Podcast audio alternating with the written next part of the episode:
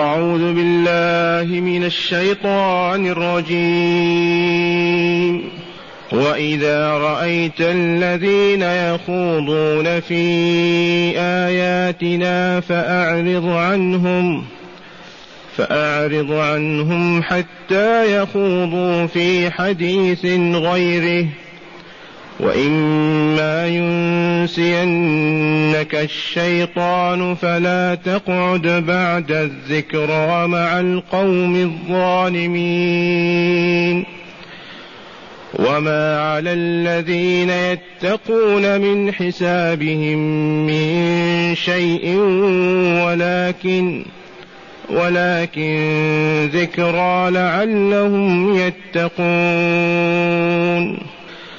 وذر الذين اتخذوا دينهم لعبا ولهوا وغرتهم الحياة الدنيا. وذكر به أن تبسل نفس بما كسبت. ليس لها من دون الله ولي ولا شفيع. وإن تعدل كل عدل لا يؤخذ منها أولئك الذين أبسلوا بما كسبوا لهم شراب من حميم وعذاب أليم بما كانوا يكفرون معاشر المستمعين والمستمعات من المؤمنين والمؤمنات. قول ربنا جل ذكره واذا رايت الذين يخوضون في اياتنا فاعرض عنهم حتى يخوضوا في حديث غيره. من المتكلم بهذا الكلام؟ من المخاطب به وإذا رأيت من هو هذا؟ هذا محمد رسول الله صلى الله عليه وسلم. فهذه الآية تشهد أن لا إله إلا الله وأن محمدا رسول الله. أيعقل أن يوجد كلام حكيم راقي سامي بدون متكلم؟ مستحيل. إذا فالله موجود وهذا كلامه وهو العليم الحكيم. والذي خوطب بهذا الكلام ونزل, ونزل عليه يعقل أن يكون غير نبي ورسول مستحيل. وهكذا كل آية في كتاب الله وهي ستة آلاف ومئتان وأربعون آية كل آية تقرر مبدأ لا إله إلا الله محمد رسول الله. يقول جل ذكره لمصطفاه لرسوله صلى الله عليه وسلم وإذا رأيت الذين يخوضون في آياتنا إذ كان المشركون وخاصة رؤساءهم يجتمعون حول البيت يجلسون في الظلال ظلال الجدران ويأخذون في الطعن في القرآن ومن أرسل به. يستهزئون ويسخرون بآيات الله. إذا حصل هذا وتم ووجد. فيقول الله تعالى لرسوله ولأتباعه وأصحابه ولكافة أمته الآن يا سامعي إذا رأيت من يتكلم بالباطل في كلام الله يجب أن تقوم من مجلسه وحرام أن تجلس إليه. وإذا رأيت الذين يخوضون في آياتنا فأعرض عنهم. أعطهم ظهرك ولا تلتفت إليهم ولا تجلس إليهم. إذا اجتمع ثلاثة أربعة من العلمانيين من الملاحدة من البدعيين الضالين وأخذوا يطعنون في كتاب الله يتأولون كلام الله مستهزئين ساخرين لا يحل لك يا ولي الله أن تجلس معهم. بمجرد ما يشرعون في هذا الطعن والنقد قم أعطهم ظهرك. وهذا أمر الله عز وجل لرسوله وأمته تابعة له فيه. وإذا رأيت الذين يخوضون تعرفون الخوض كخوض الإنسان في الماء والتخبط فيه. إذا فأعرض عنهم ولا تلتفت إليهم ولا تجلس معهم حتى يخوضوا في حديث غيره. إذا تكلموا في تجارة وإلا في مال ولا في حرب ولا في كذا لا بأس. أما أن يتكلموا طاعنين ناقدين ساخرين بالله وأوليائه بالله وكتابه بالله ورسوله فلا يحل لك يا مؤمن أن تبقى جالسا معهم.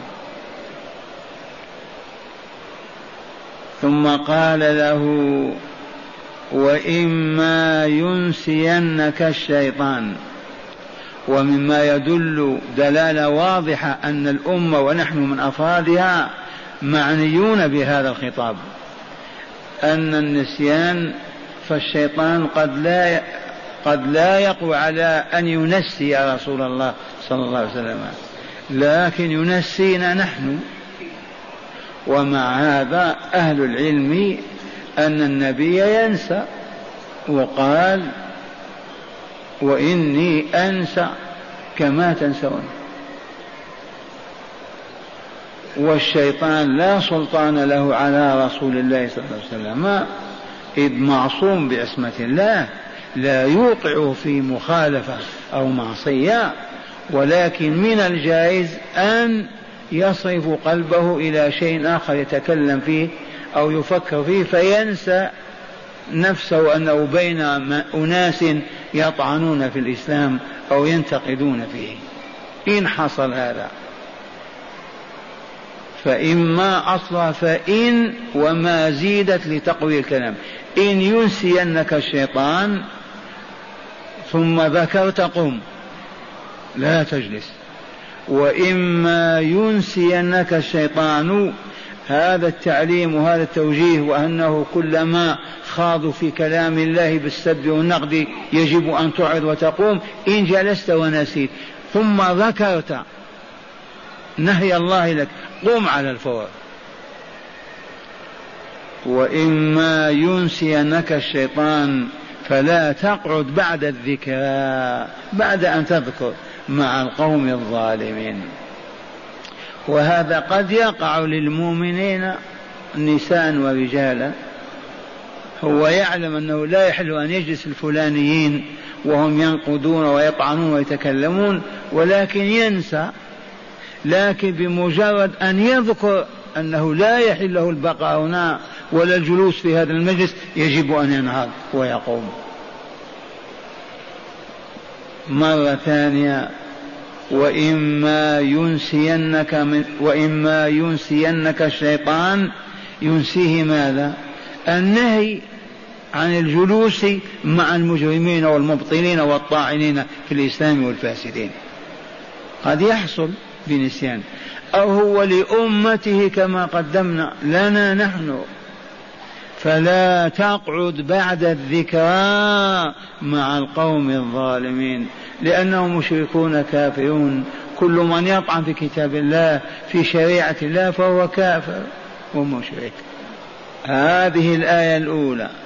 هل عرفتم معاشر المؤمنين والمؤمنات أنه يجب علينا ألا نجلس مجلسا يطعن فيه في الإسلام؟ تنتقد فيه شرائعه ينتقد فيه أولياؤه دعاته وهداته. هذا المجلس لا يجوز أن نجلسه أبدا وإن فرضنا نسينا ما إن نذكر أن هذا لا يجوز إلا ونقوم. خذ نعلك واخرج ولا تبقى جالسا. هذا توجيه الله وإلا لا. الآية الثانية يقول تعالى وما على الذين يتقون من حسابهم من شيء ولكن ذكرى لعلهم يتقون. ومع الذين يتقون من هم رسول الله والمؤمنون؟ هؤلاء الذين يتقون ليس علينا من حساب هؤلاء الملاحدة أو العلمانيين أو الضلال ما علينا حساب شيء. الله الذي تولى ذلك. ولكن فقط لما ننهض ونقوم ونأخذ نعالنا غير راضين بمجلسهم يكون ذكرى لهم. لعلهم يفيقون ويرجعون إلى الحق. كان الشيخ مسعود تغمده الله برحمته قال دعيت ليلة إلى بدعة. لما بدأ المبتدع يبتدعون قال ذكرت فأخذت نعلي وشردت بعنف يا مسعود يا شيخ مالك مالك. قال فأعرضت عنهم. تطبيقا لهذه الآية. على كل حال وما عليك من حسابهم من شيء. ولكن ذكرى لعلهم يتقون. لما تقوم أنت وأنت من أهل القرية أو البلد وأنت محترم وتتركهم فهذا قد يجعلهم يفكرون لماذا يقوم؟ لماذا ما رضي بحديثنا؟ لا بد وأن يخطر هذا ببال واحد منهم إذا يقول لعلنا نحن على باطل لعلنا ما نحن على الحق فيحمل على أن يسأل فيهتدي. وهذا تشريع الله الحكيم لا يخلو أبدا من فائدة. وما على الذين يتقون وهم المؤمنون الذين جلسوا مع أهل الباطل واللهو ما عليه من حسابهم من شيء. ولكن فقط ذكرى لعلهم يتقون. لعل أولئك المعرضين المفسدين يتقون ويرجعون إلى الحق. ثم قال تعالى وذر الذين اتخذوا دينهم لعبا ولهوا وغرتهم الحياة الدنيا. يخاطب الله تعالى رسوله صلى الله عليه وسلم فيقول له وذر أي اترك اترك الذين اتخذوا دينهم لعبا ولهوا. أصل اللعب هو أي قول أو عمل لا ينتج لك حسنه لمعادك يوم القيامة ولا درهما لمعاشك اليوم فهو لعب. ومثاله لعب الأطفال. يلعبون عند الباب ساعة ساعتين ثلاثة. يعودون بحسنة؟ لا. يعودون بريال؟ لا.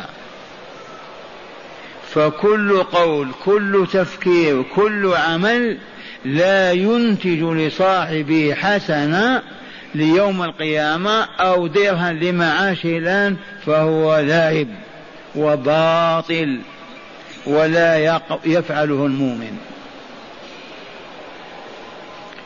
فهمتم هذه ولا لا؟ معنى هذا أغلق الله علينا باب اللعب. إيه والله. نحن قوم نتهيأ لأن نخترق السماوات السبع وننزل في الفردوس لا ينبغي لنا أن نتجرد عن اللهو واللعب ونصبح كغيرنا. ما هو بشيء عظيم أبدا. أساسا نحن عقلاء وأئمة للبشر وهداة للناس. فكيف نلعب؟ نقضي نصف ساعة ربع ساعة عشر دقائق ولا أجلب لنفسي حسنة ولا درهما. أيجوز للعقلاء هذا؟ هذا للمجانين. هذا للكافرين لأنهم أهل النار. أما المؤمنون الذين يرجون أن ينزلوا الفراديس العلا فليس هذا من صفتهم ولا شأنهم. وهاو تعالى يقول لنا اترك الذين ماذا اتخذوا دينهم لهوا ولعبا فالمو فالفساق الفجار منا والعلماني والملاحدة الذين يجتمعون يسخرون من الدين. هذا الدين هو دينهم أليس كذلك؟ والله دينهم. الإسلام دين البشرية جمعاء أبيضها وأسودها. المشركون في مكة اتخذوا دينهم الإسلام ما هو دينهم؟ ما بعث الله رسوله لهم ما أنزل الوحي عليه من أجلهم دينهم ولا لا؟ فكل من اتخذ الإسلام لهوا ولعبا يصدق عليه هذا اللفظ. اتخذ دينه لعبا ولهوا. وإن قلتم ما في الإسلام لعب ما في له وضع الشارع لذلك نقاطا محددة أنت تلاعب طفلك الصغير خمس دقائق ربع ساعة وأمه تطبخ في الشاي وإلا في الرز وهو يبكي تأخذ أنت وتجعل نفسك كأنك حمارا تركب على ظهرك تقول له كذا هذا مأذون فيه. لاعب ابنك سبعا. وهذا وإن كان في الظاهر لعب لكن أحسنت إلى أمه وإليه هو وإلى لا هي حسنة لك. كذلك تلاعب فرسك تروضه على السير والجي على والقفز وكذا لأنك تعده للجهاد. ذي رياضة ظاهر لعب ولكنها تنتج أنك روضت فرسك كذلك رماحك أو نبالك أو رصاصك. الآن الجيش يجلسون تحت جبل ويأمرونهم بأن يضربوا ويجعلون لهم أهداف معينة ليصيبوها. فالظاهر له لعب ولا لا؟ وفي الباطن مأذون فيه لأجل أن يتعلموا كيف يرمون أهداف العدو. مع زوجتك تداعبها مأذون فيه. الزوجة والولد والفرس وماذا والرماية سواء كان بالبنادق وإلا بالمدافع. أذن الشارع صلى الله عليه وسلم بهذه الأربعة. لاعب ابنك داعب امرأتك لتسليها وتخرج عنها همها لا روض فرسك مر نفسك على رمي الأهداف بالرصاص وإلا بالصواريخ. ما عدا هذا لا وجود للهو واللعب عندنا.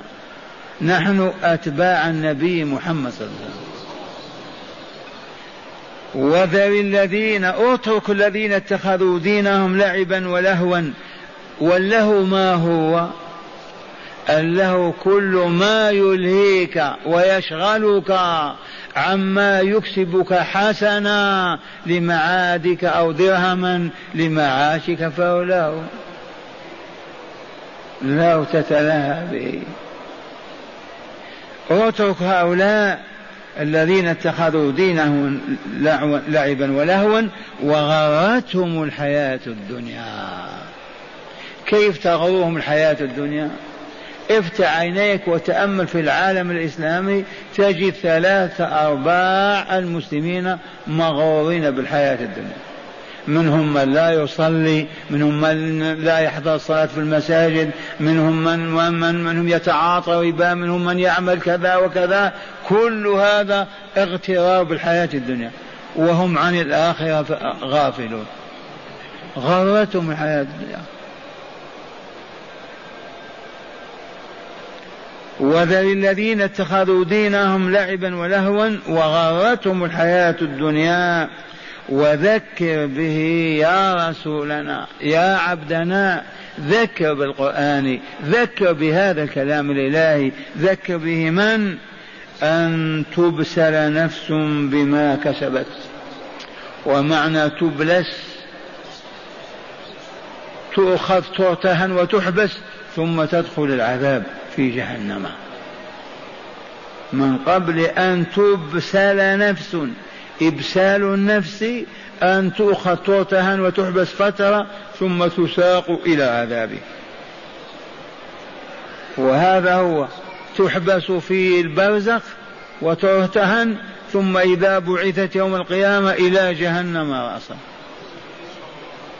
وذكر به يا رسولنا بهذا القرآن بهذا الكلام ذكر به مخافة أو كراهة أو لئلا تبسل نفس بما كسبت ليس لها من دون الله ولي ولا شفيع. تبسل نفس بما كسبت أو بما كسب لها. بما كسبت. ما هذا الذي كسبته فأبسلت به؟ الذنوب والآثام الشرك والمعاصي. كسبها ولا لا؟ تقول الكلمة ينعكس رأسا دخانها أو نورها على نفسك تمشي خطوة واحدة بحسب ما تريد ينعكس أثر على نفسك. هذه محطة وضعها الله في الناس. ما من كلمة ولا حركة متعمدة يفعلها العاقل البالغ. إن كانت حسنة ينعكس إشعاعها على قلبه وإن كانت سيئة ينعكس دخانها على قلبه كذلك. ما معنى بل ران على قلوبهم ما كانوا يكسبون. نعم قال صلى الله عليه وسلم إذا أذنب العبد ذنبا وقع نكتة سوداء على قلبه فإن تاب واستغفر صقلت ومسحت فإن لم يتب وزاد ذنبا آخر وقع إلى جنبها. وثالثة ورابعة حتى يغطى القلب بذلك الران. وقال واقرأوا بل ران على قلوبهم ما كانوا يكسبون.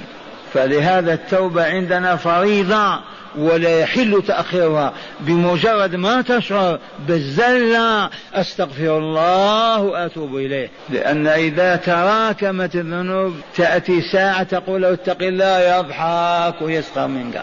قال وذوي الذين اتخذوا دينهم لعبا ولهوا وغرتهم الحياة الدنيا وذكر به أي بهذا القرآن أن تبسل نفس ذكر أو أنثى عرب نفس من نفوس بما كسبت أي بسبب كبسها كسبها حبست وارتهنت لتدخل جهنم وتخلد فيها. قال ليس لها من دون الله ولي ولا شفيع. وهل هناك نفس لها ولي يتولى أمرها ويدخلها الجنة وينقذها من النار؟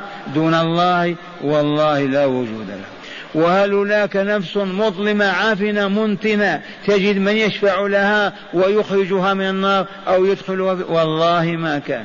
اللهم إلا المؤمن المؤمنون الصادقون الربانيون يتفضل الله عليهم يأذن لنبيه بشفاعتهم أو لأولياء نشفع فيهم. إكراما للشافع والمشفوع.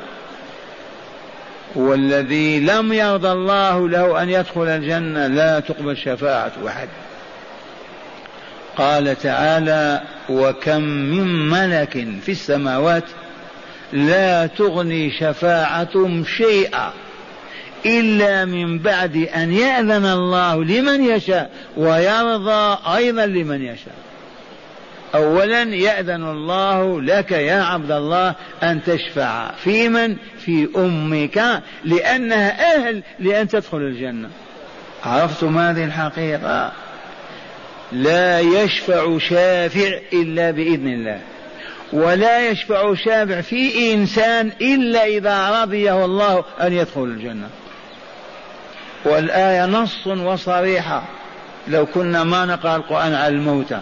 اسمع وكم ملايين وكم من ملك في السماوات لا تغني شفاعتهم شيئا إلا من بعد أن يأذن الله لمن يشاء ويرضى أيضا عمن يشاء. وهنا يقول تعالى وذكر به قبل أن تبسل نفس بما كسبت أي بسبب كسبها الشرك والكفر والذنوب والآثام والجرائم والموبقات ليس لها من دون الله ولي ولا شفيع. وإن تعدل كل عدل لا يؤخذ منها. لو تأتي بمثل الأرض كلها ذهب والله ما يقبل.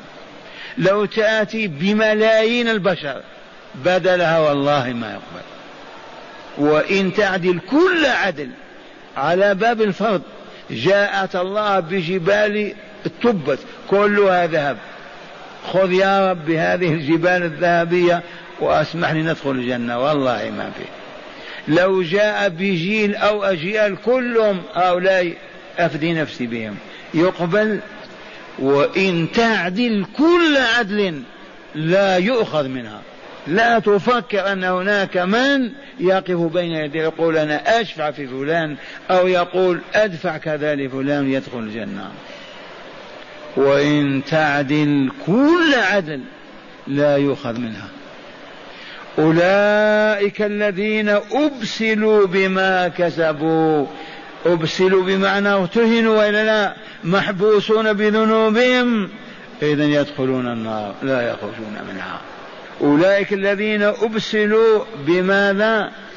بما كسبوا. أي كسب؟ الأغاني المزامير الغيبة النميمة الفحش الباطل الزنا اللواط الخيانة الغش الكذب الكبر العجب الأمراض. كسبوها. ما أفرغت عليهم ما ألزموا بها وأكرهوا. كسبوها عن عقل ووعي. لو فعلوا وهم نائمون لا يحاسبون فعلوا وهم ناسون لا يحاسبون فعلوا وهم مكرهون بالحديد والنار لا يحاسبون ولكن فعلوها وهم مريدون ذلك مختارون لأنفسهم. أولئك البعداء الذين أبسلوا بما كسبوا لا بظلم نزل بهم وحصل بهم بسبب كسبهم الكفر والظلم والشرك والذنوب والمعاصي. لهم شراب من حميم. هم الآن في دار البوار في النار. شرابهم آه الويسكو. ما بي كوكا كولا عصير البرتقال. زمزم. ما فيش شراب من حميم. ونقول حميم ما نستطيع نعرف درجة الحرارة كم وصلت. شراب تتمزق أمعاءهم مصارينهم. لهم شراب من حميم وعذاب أليم. موجع غاية الإيجاع. ولا نستطيع تقديره أبدا. وقد عرفتم أجسامهم طولها وعرضها. ضرس أحدهم كجبل أحد. ما بين كتفي كتفي مئة وخمسة وثلاثين كيلو من مكة إلى قديد. إذا شرابهم الحميم وطعامهم البقلاوة والحلاوة الزقوم الضريع. هكذا يقول تعالى أولئك الذين أبسلوا. ما معنى أبسلوا؟ ارتهنوا وحبسوا لأجل أن يدخلوا النار. بما كسبوا ما معنى بما كسبوا؟ بكسبهم. كسبوا خيرا أو شرا. كسبوا شرا. ما الشر هذا يرحمك الله؟ سفك الدماء الكفر الشرك العذب قل ما شئت من الذنوب والآثام. إذ اسودت نفوسهم وأظلمت أرواحهم وتعفنت فلا يصلحون لدار السلام. للقاعدة التي حفظها المؤمنون والمؤمنات قد أفلح من زكاها وقد خاب من دساها. هذا حكم الله. بلغوه يا عباد الله يا إماء الله. لقد صدر حكم الله على البشرية وعلى الجن أيضا معهم أن من زكى نفسه بالإيمان وصالح الأعمال فزكت وطابت وطهرت أفلح. أي فاز بالنجاة من النار وبدخول الجنة. ومن دساها خبثها ولوثها عفنها بأوضار الشرك والذنوب والمعاصي خاب خسر نفسه وأهله. من يعقب على الله؟ أولئك الذين أبسلوا بما كسبوا. لهم شراب من حميم وعذاب أليم. ثم قال تعالى في الختم الأخير بما كانوا يكفرون. أي بسبب كفرهم. يكفرون ماذا نعم الله؟ يكفرون ماذا شرائع الله؟ يكفرون ماذا حقوق الله؟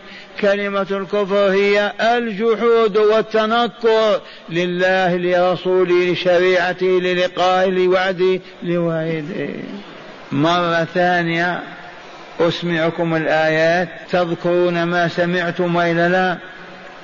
وإذا رأيت الذين يخوضون في آياتنا فأعرض عنهم حتى يخوضوا في حديث غيره. تفعلون هذا من الليل ولا لا؟ وإما ينسينك الشيطان فلا تقعد بعد الذكرى مع القوم الظالمين.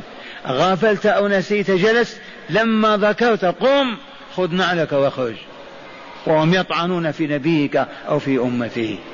وما على الذين فلا تقعد مع الذكاء بعد الذكر مع القوم الظالمين.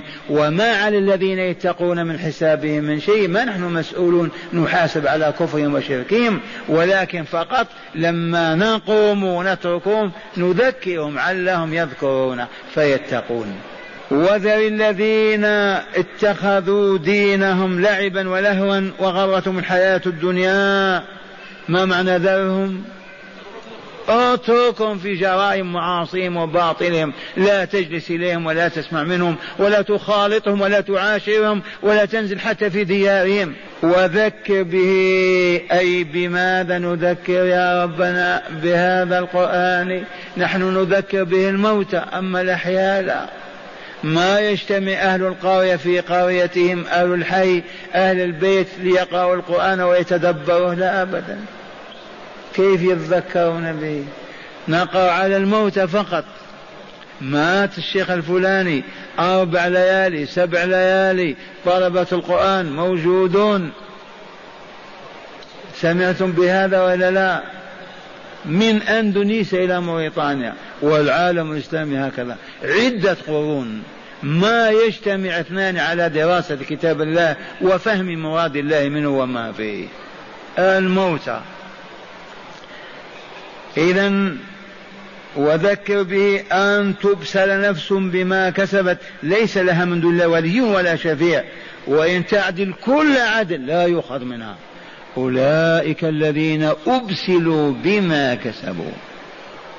كسبوا بأنفسهم ولا لا؟ لهم شراب من حميم وعذاب أليم بما كانوا يكفرون. معاشر الأبناء والإخوان دائما نقرر تلك القاعدة تعليما لغير العالمين وتذكيرا للناسين. وهذا حسبنا والله يهدي من يشاء. ونقول إن ولاية الله يا من يرغب في ولاية الله ما من عاقل إلا ويقول أنا هو. لأنك إذا لم تواليه تعاديه ومن يعادي الله يفلح كلنا يريد أن يواليه الله ويصبح من أوليائه الذين لا خوف عليهم ولا هم يحزنون. فنقول تريد أن توالي الله وافقه أنت وليه. وافق ربك تصبح وليه. وافقه تكن وليه. وافقه في ماذا؟ أي فيما يحب وفيما يكره. أحبب ما يحب وأكره ما يكره فأنت والله وليه اعكس يحب وتكره يكره وتحب. والله إنك لعدوه إيجاز عجيب هذا ولا وافقه أنت وليه خالفه أنت عدوه ونقول الموافقة تكون في المحاب وإلا لا؟ وتكون في المكاره المخالفة في المكاره. فهنا يجب على كل من يريد ولاية الله أن يعرف محاب الله محبوب بعد محبوب. وأن يعرف مكاره الله مكروها بعد مكروه. وإن يرحل إلى الصين أو إلى اليابان حتى يعرف محاب الله ومكارهه كذا تقر عندنا وإلا لا. أحد الصالحين قال يا شيخ نريد أن تكتب لنا رسالة تجمع محاب الله ومكارهه قلت له لا بأس أعمل إن شاء الله. وكتبنا الرسالة. وسنقدمها الليلة للمطبعة. هذه الرسالة اتخذنا لها بعد كل درس خمس دقائق عشر دقائق. نقرأ منها صفحة واحدة. اشتملت على خمسين محبوبا ومكروها. خمس وعشرين من محاب الله وخمس وعشرين من مكاره الله. صفحة للمحبوب وصفحة المقابل للمكروه. وقلنا لمن يقرأ؟ إذا قرأت الصفحة الأولى المحبوب لا تتجاوز إلا الأخرى حتى تعرف محاب الله وتكره نفسك على أن تحب ما يحب ربك. فإذا فرغت من هذا انتقل الصفحة الثانية. فيها المكروهات وإلا لا؟ اعرفها واكرهها وإذا نفسك ما أحبت تكره نفسك حتى تكره ما يكره ربك. وبذلك تخرج وقد تخرجت ولي الله. وهناك صك تأخذه أيضا. إذا هذه الرسالة ما هناك حاجة إلى قراءة المقدمة أو تسمعونها. المقدمة. بسم الله الرحمن الرحيم. الحمد لله المحب لأوليائه والمبغض لأعدائه والصلاة والسلام على رسول الله وآله وصحبه ومن آمن به واهتدى بهداه. وبعد فإن ولاية الله تعالى هي غاية وأمل كل مؤمن ومؤمنة في هذه الحياة. صح ولا لا؟ ومن أجل الحصول عليها والفوز بها أدوا الفرائض ونافسوا في النوافل وابتعدوا عن المحرمات وتجنبوا المكروهات. وهو الواقع ولا لا؟ ولما كانت ولاية الله تعالى لا تتحقق للعبد المؤمن إلا بتزكية النفس وتطهيرها وطهارتها. لماذا؟ لأن الله تبارك وتعالى طيب لا يقبل إلا طيبا. وزكاة النفس وطهارتها وطيبها متوقفة حسب سنة الله تعالى في الخلق على فعل المحاب لله وعلى ترك المكروه له. من الاعتقادات والأقوال والأفعال التي جاء بيانها في كتاب الله وسنة رسول الله صلى الله عليه وسلم. اذا كان من المفروض الضروري لطالب ولاية الله تعالى أن يعرف محاب الله تعالى ليأتيها فاعلا لها ومكارهه ليتركها متجنبا لها.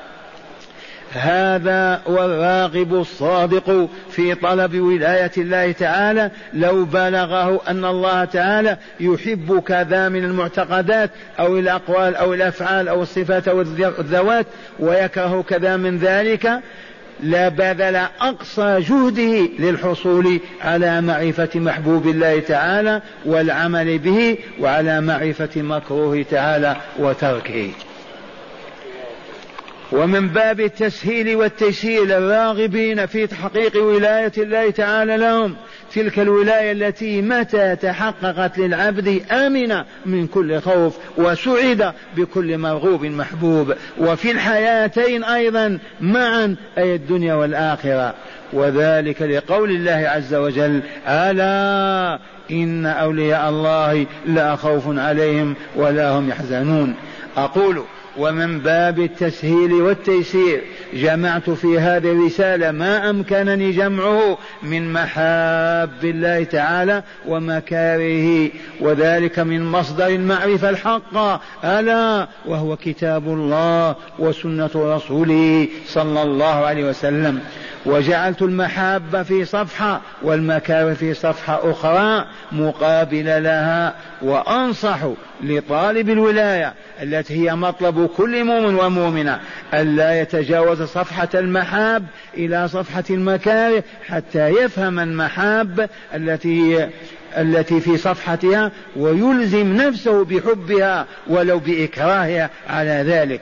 وإذا انتقل إلى صفحة المكاره فلا يتجاوزها إلى صفحة المحاب التي تليها حتى يفهم تلك المكاره ويلزم نفسه بكرهها طلبا لولاية الله تعالى التي لا تتحقق العبد المؤمن إلا بمعرفة محاب الله تعالى وفعلها ومعرفة مكاره الله تعالى وتركها. وهكذا يقرأ ويفهم ويعمل حتى يختم هذه الرسالة الجامعة لمحاب الله تعالى ومكاره وينجح في ذلك. وآية نجاحه هو ماذا؟ انعدام ما يجد غيره ممن لم يظفروا بولاية الله تعالى من الخوف والحزن في نفوسهم. هذا ينعدم عنده. وعند ذلك يختم صك الولاية له. بالبشرى السارة المفرحة للنفس المثلجة للصدر ألا وهي الرؤيا المنامية الصادقة الصالحة يراها هو بنفسه أو ترى له ويخبر بها من رآها له. هذا الصك عرفت ولا وذلك لقوله صلى الله عليه وسلم في تفسير قوله تعالى من سورة يونس عليه السلام ألا إن أولياء الله لا خوف عليهم ولا هم يحزنون الذين آمنوا وكانوا يتقون لهم البشرى في الحياة الدنيا وفي الآخرة ولا تبديل لكلمات الله ذلك هو الفوز العظيم. إذ فسر صلى الله عليه وسلم البشرى هنا في هذه الآية بأنها الرؤيا الصالحة يراها العبد الصالح أو ترى له وذلك في حياته قبل موته. هذا وإلى المحاب والمكاره الموجبة لولاية الله تعالى لمن أحب المحاب وعملها وكره المكاره وتركها إيمانا واحتسابا والله لا يضيع أجر المحسنين.